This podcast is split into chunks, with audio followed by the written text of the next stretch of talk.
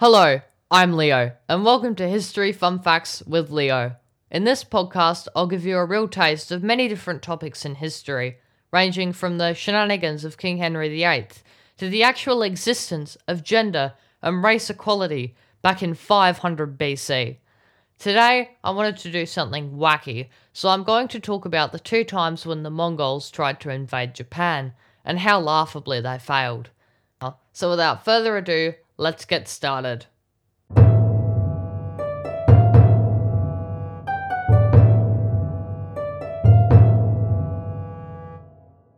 From 1206 until 1227, Genghis Khan ruled over the Mongols, a nomadic tribe.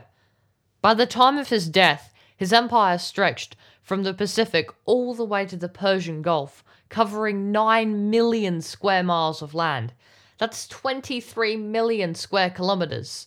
So, how does an empire this powerful fail at conquering the tiny nation that was Japan? Let's find out.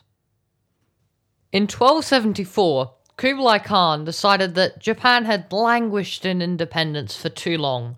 He was going to take the little archipelago and add it to his already massive empire. The Japanese soldiers the samurai would be vastly outnumbered by the Mongol horde, so what could go wrong? Well, it turns out a lot of things, and all in rapid succession. It was in October that the first invasion began.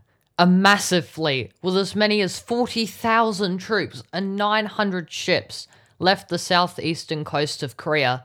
They conquered Tsushima Island and Iki Island on the way to Kyushu, one of the main islands of Japan. When the Mongols arrived, they were met by 10,000 samurai guarding the coast, with the surrounding high stone walls aiding them. Some of the Mongols detached on the beach, but most remained in their ships.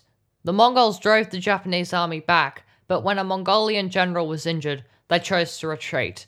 This is when it gets amusing.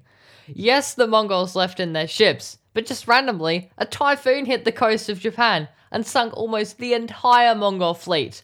The few remaining ships headed back to Korea to prepare for another day of invading. In 1281, Kublai Khan decided that enough was enough. The Japanese were really getting under his skin. He had to do something to crush this little ant. So, it's time for disaster number two. This time, there were two massive fleets, one from Korea and one from China. The Japanese prepared for the impending invasion by building stone walls across coastal areas where they felt the Mongol landing was likely to occur. In the first battle, the samurai fought fiercely in keeping the fleet at bay, but they couldn't hold out for long. Surprise! It's another typhoon! The Mongol fleet was annihilated, and the troops on the beach were left for dead as the tiny remnants of the once mighty fleet escaped to Mongol territory once again. Well, I really hope you enjoyed this episode just as much as I enjoyed making it. Thank you so much for listening. Don't forget to subscribe. I'll post a new episode soon. Thank you.